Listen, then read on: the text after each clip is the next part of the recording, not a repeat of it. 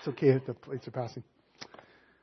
Well, welcome back to our last of our series, our series through February where we've been exploring the reality of mental illness and the truth of God's faithfulness. And I think that this has sparked significant conversation in us as a community. I've been hearing you talking with each other about it.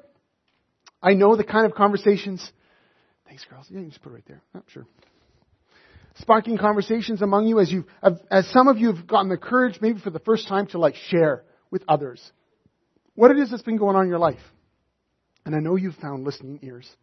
And I know that we've grown in our ability to hear our story. We've become a more compassionate community. I'm very thankful for all the ways this has been happening. Thankful for those who have stepped up for prayer ministry. Uh, thankful to, to Dana last week for taking what I think was the most difficult one of the series, frankly, um, and I just love throwing it to her instead of me.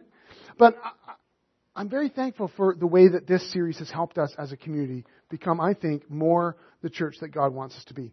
We've been using Psalm 23 as kind of a journey song. And I want to invite you to stand as we read it together one more time. It'll be on the screen. So stand up. Let's read Psalm 23. The Lord is my shepherd. I lack nothing. He makes me lie down in green pastures. He leads me beside quiet waters. He refreshes my soul. He guides me along the right paths for His name's sake. Even though I walk through the darkest valley, I will fear no evil, for you are with me. Your rod and your staff, they comfort me. You prepare a table before me in the presence of my enemies. You anoint my head with oil. My cup overflows. Surely your goodness and love will follow me all the days of my life, and I will dwell in the house of the Lord forever. Amen. You may be seated. If you've missed any of these, this series, um, it's all available online. And so I want to encourage you, if you've just come into the series today, or maybe you've only gotten one or two, to hear the whole series, just four messages, and perhaps you're even listening online today and you know that this has been very helpful, helpful for you. Today, in these last few verses, we go home. After wandering through green pastures and through dark valleys, these last two verses of Psalm 23, they shift from following the shepherd in the wilderness to going home after dark. Our good shepherd becomes our good host. It's a powerful shift. And I want you to hear the truth of God's Word today in a series of three, two, one, kind of like a countdown of three compelling promises followed by two pursuing truths, and then finishing with one powerful hope. These three make a powerful connection, a combination, and I, I hope and pray that whatever struggle you may be experiencing, some of the things we've highlighted, some of the things maybe you haven't even talked about yet, I hope the truth of this 3-2-1 combination will help you walk with God in whatever darkness or struggle that you may be facing. My hope today, even though we're covered quite a bit of material in these two verses, quite a few different things I'm going to draw out, my hope is that they'll all be memorable enough that when you, in a place of struggle, return to Psalm 23, these truths will just jump off the page to you. Let's dig into it. First, let's look at these three compelling promises that we receive. The first thing we receive is this promise of a table prepared.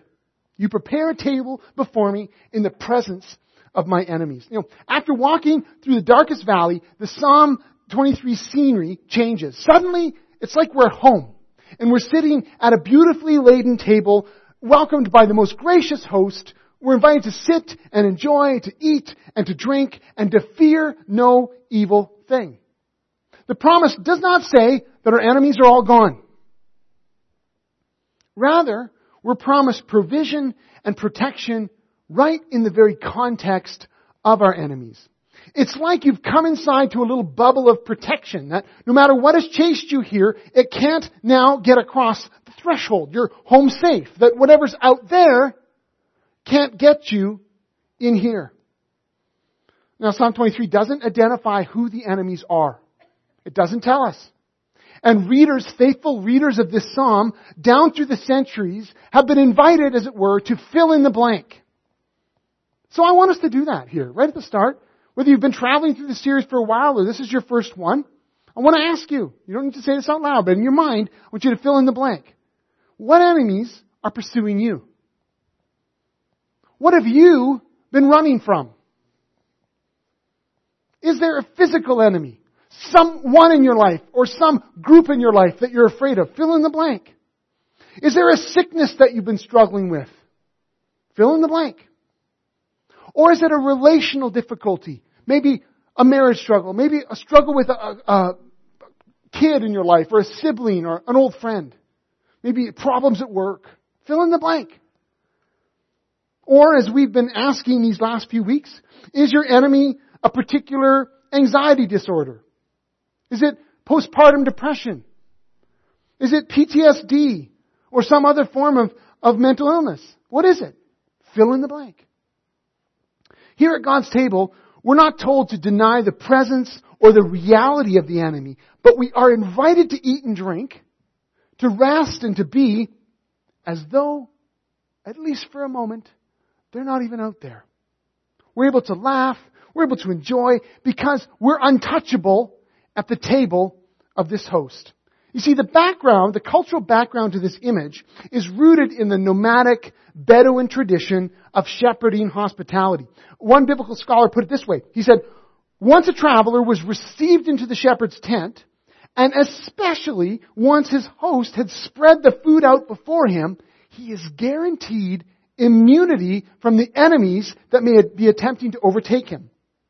In pastoral, or they mean shepherding, circles, no human protection is greater than that afforded by the hospitality of a Bedouin chief. You may have come to God, coming to God's house, as it were, chased by the terrors of the night. You may feel like you were only steps ahead of an enemy that has been hunting you down, that you may have only barely made it to the door of the tent. But here at the table, you're safe. Secondly, we receive the compelling promise of our heads anointed. You anoint my head with oil. And in the Hebrew Bible or the Old Testament, anointing with oil is a sign of God's empowering presence.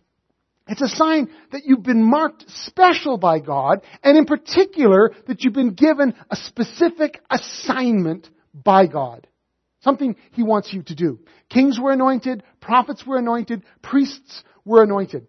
And then in the New Testament, the anointing of oil becomes a symbol of God's presence to all, particularly His presence to heal and to restore.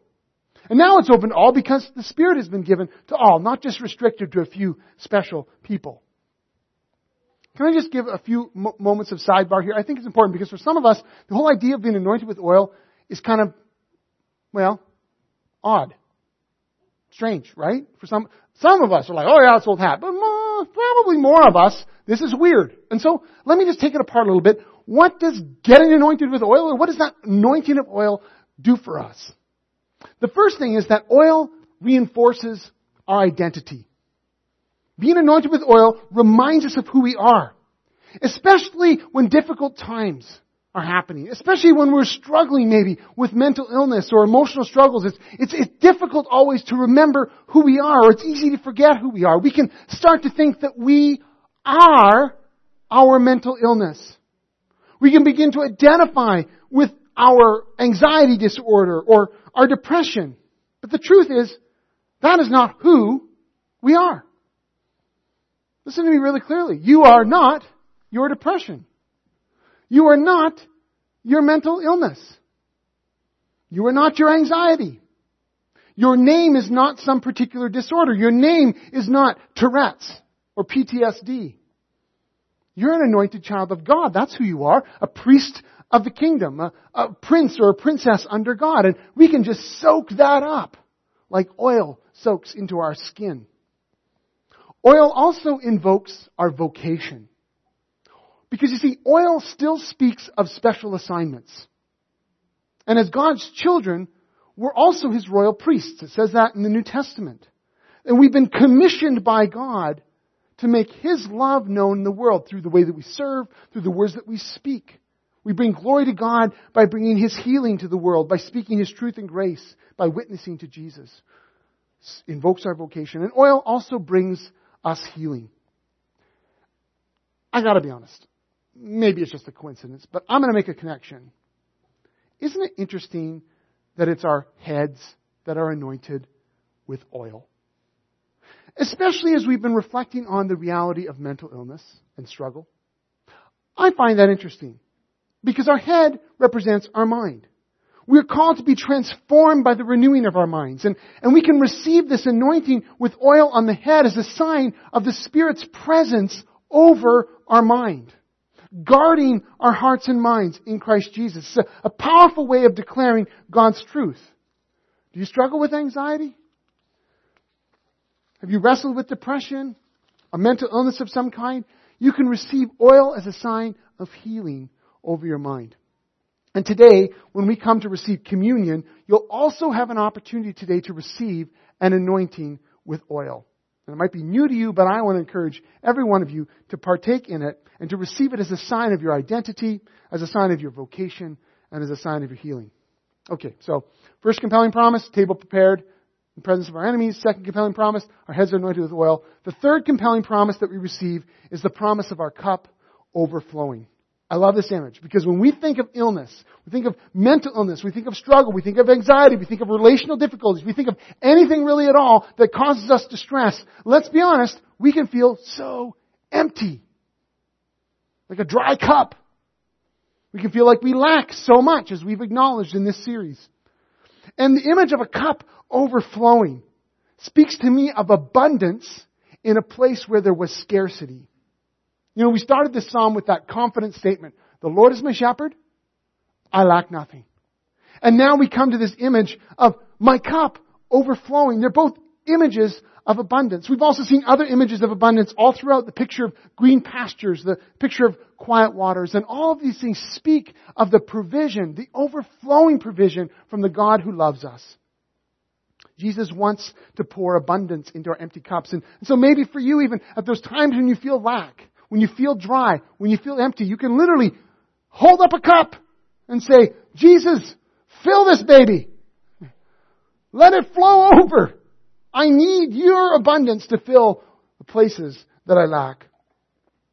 These three compelling promises, I think they're a stunning image of communion, which we're celebrating today. The table, the oil, the cup. And we're going to be coming back to them when we come forward, including that opportunity to be anointed with oil. But for now, let's keep going. Because these two, these three compelling promises, they really come to life when they're followed up by the two pursuing truths. And I love this next phrase, surely your goodness and love will follow me all the days of my life. Here's the two pursuing truths. God is good and you are loved. God is good and you were loved. I want you to imagine it. A man has found protection in the hospitality of this shepherd's tent. But, he's got to leave sometime. he can't just live there. He's got to leave, and what's going to happen then? And this is what I love about this. This is where this image shifts. It shifts from being chased by enemies to now being followed by the goodness and love of God. And I think this is critical for us to understand. This drives everything home for us. Because once we come under the protection of God, we don't just walk back out into the dark to then be ravaged by the enemies who've been waiting for us to leave. You've been waiting to pounce on us. Rather, it's like we've been given a rear guard set by God, this ongoing protection from enemies that follows us wherever we go. Now, I want to introduce an image. There's another one. Uh, uh, I want to introduce the image of dogs, which I am willing, well, not willing to bet, but I don't think anyone's actually introduced this the, the image of dogs into Psalm 23. At least not the way I'm going to. So hey, maybe that's bad, but let's go for it. I want you to think of these two pursuing truths as two faithful guard dogs. A big Rottweiler, an Akbash, dogs that have been bred for one purpose, to protect the ones that they love. And how does this rear guard of protection work, practically speaking? You see, the greatest threat we face out in the dark is forgetting who God is and forgetting who we are. That's the greatest danger we face. Forgetting that God is good and forgetting that we are loved. And these two guard dogs, it's like they come in behind us and they're eager and ready to attack any lie that would seek to destroy us. Any word that would seek to suggest that God really isn't good and that you in fact are not loved at all. And they're there. The goodness and love of God ready to attack. And now when you find yourself in a dark place, you can remember who's traveling right behind you. You can call out their names. One is called goodness, and the other one is called love. There's some great names for guard dogs. And you know, you get an extra bonus here in the second service because in the first service, I didn't know a little fact I'm going to tell you right now. Joan Halverson is training, currently training a therapy dog. And maybe you've seen the dog around. Soon the dog will be joining us at worship. And this dog is being trained as a therapy dog for people who have had post-traumatic stress disorder. And do you know what she told me at the coffee time? She told me that those dogs, specifically for vets who have struggled with PTSD, the dog behind them makes the vet feel safe, feel that their back is covered. These dogs are even trained when they're behind the master to put their foot out on top of the foot of their owner to reassure them that they are there behind them, that they're protected from behind.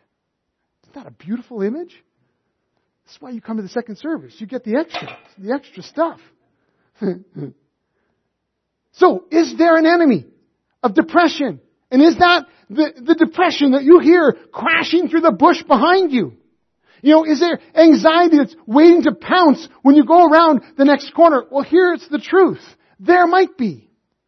But, when you look closer in, you realize that you are protected because look there. There's the goodness of God and He's ready to kill that thing. And coming in from the side is the love of God. That's the white one.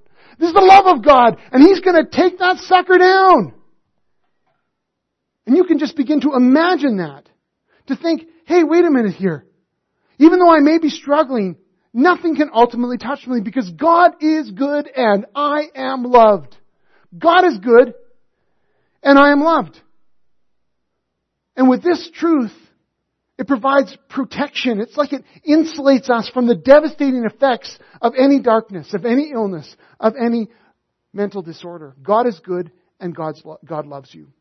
And I pray for you, specifically those of you who might really struggle in the dark, who might really struggle with a particular disorder or depression or mental illness, that at those times of darkness, you remember that you have faithful protection that maybe you could even imagine for yourself that you've got these two beautiful dogs committed to protecting you. God is good and you are loved. And that you will know that you are being protected by the love of God. We'll come to the last line of the psalm. So far, everything we've seen kind of applies to our lives today, our daily struggle, but we finish with this powerful hope, this defining vision of the future. We will dwell in the house of the Lord forever. It's an incredible hope. That after the dark days, that after everything's been said and done, we will be with God in the presence of our good shepherd in his house forever. This isn't about sitting around in church somewhere, going to a temple somewhere. It's certainly not about floating around on a cloud with a harp. You know what I feel about that. If you went through our Revelation series, you'd know. This is a God-clad guarantee of our ultimate destiny, that we will finally and completely be with Him. This is the same vision that we hear in Revelation, where at the end of the story, the heavenly city descends to earth, and we hear these words, Look! God's dwelling place is now among the people, and He will dwell with them. They will be His people, and God Himself will be with them and be their God. He will wipe every tear from their eyes. There'll be no more death, or mourning or crying or pain or could we add no more mental disorder? No more depression?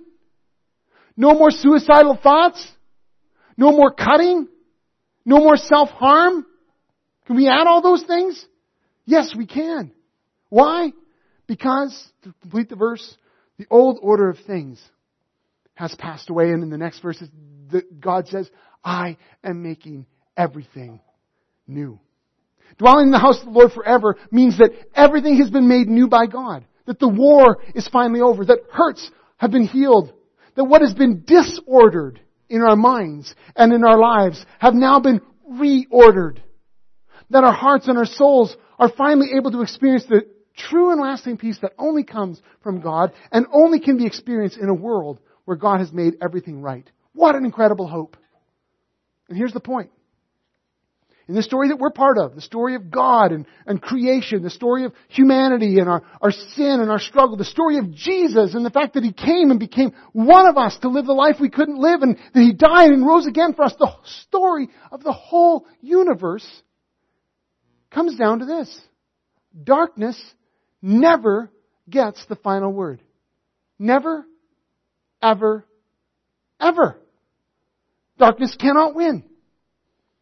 God, the one who loves us, the one whose goodness and love pursues us all the days of our life, that God is the one who determines our destiny. Not the darkness we experience, not our illness, not our disorder, not our sin or our struggle. God, the loving shepherd, the protecting host, He is the one who determines our destiny. This good shepherd who led us from, you know, quiet pastures and green pastures and quiet waters. He guides us through these darkest valleys and He brings us home to be with Him forever. And how can we be sure of that? I mean, how do we know it's really true? How do we know it's not just sort of airy ideas about things we want and hope we believe? Well, we know it's true because the one who's guiding us home, Jesus Christ Himself, has already traveled that way. He's already gone through that road. Jesus went through the darkest valley, the valley of the shadow of death, and He did it for our sakes. He died. He rose again. And He paved the way for us to be with Him forever. And because of that, because He rose again from the dead, because it's been established historically that He did so, we can be confident, not glib or naive, but, but confident that what we experience today, that the struggle we may endure is not all there is with God's goodness and His love guarding our backs, we will follow Him through the dark all the way home. The reality is, though, when it's dark, sometimes all we have is that vision of hope that He's given to us. All we have is this home picture to keep us going, knowing that we can trust Jesus to lead us through, that we have Him as our guide, that we need Him, and perhaps we find that He is all we need. In one of the darkest eras of North American history, one of, not the only, but one of, our enslaved brothers and sisters sang of their hope from a place of deep sorrow and a place of wicked bondage. Last week, Tennille and I watched the horrifying movie, 12 Years a Slave. Horrifying true story about Solomon Northup living as a freeman up north who was then kidnapped and in slavery for 12 years before achieving freedom. And we witnessed again to the horrific, blood-stained history of slavery in America. It is well worth watching that movie, though let me tell you, viewer discretion is strongly advised. But it's from the depth of this darkness that we also received many songs of hope. Spirituals were what they were, you know, eventually called. They were cries from the souls of those in slavery, these men, these women, these children who had no hope of freedom in this life, but would sing of their hope in Jesus, would cry out to Him to hear them in their plight, would, would call out to the God who they knew could hear them and had promised to lead them out of darkness and into the light of day. February is Black History Month. And here on the last Sunday of February, I wanted to make a connection here. I wanted to close our series by singing one of these famous spirituals that our black brothers and sisters sang. And yes, as we sing, I want us to remember their history. I want us to celebrate their freedom. I also want us to remember the ongoing challenge that is still very real of racial reconciliation that we still struggle for today. We're going to join this chorus with all those who have suffered and do suffer and today we're also, the connection we're making here, that today we're also going to sing it with all those who continue to suffer from mental illness, from disorder, from darkness, trauma, despair, depression, whatever it may be. We're going to sing into the darkness, singing with our brothers and sisters, knowing that we are not alone, that God has not forgotten us, that darkness cannot win. We're going to sing knowing that God is good and we are loved. And this song is going to function as our invitation to communion today. We're going to sing it. I'm going to probably sing some of it for you actually and invite you to join, particularly the chorus. There's not a lot of lyrics in most spirituals because these are people singing without lyrics, probably without literacy, many of them, singing to one another. And these beautiful songs drive deep in the reality and the truth of, of God's presence. We're going to sing it together, and then I'll, I'll, I'll stop. Carl will play. Actually, Carl, you could come and start playing. Um, Carl will play a bit while I serve those who are serving communion and those who are going to be anointing, offering anointing with oil today.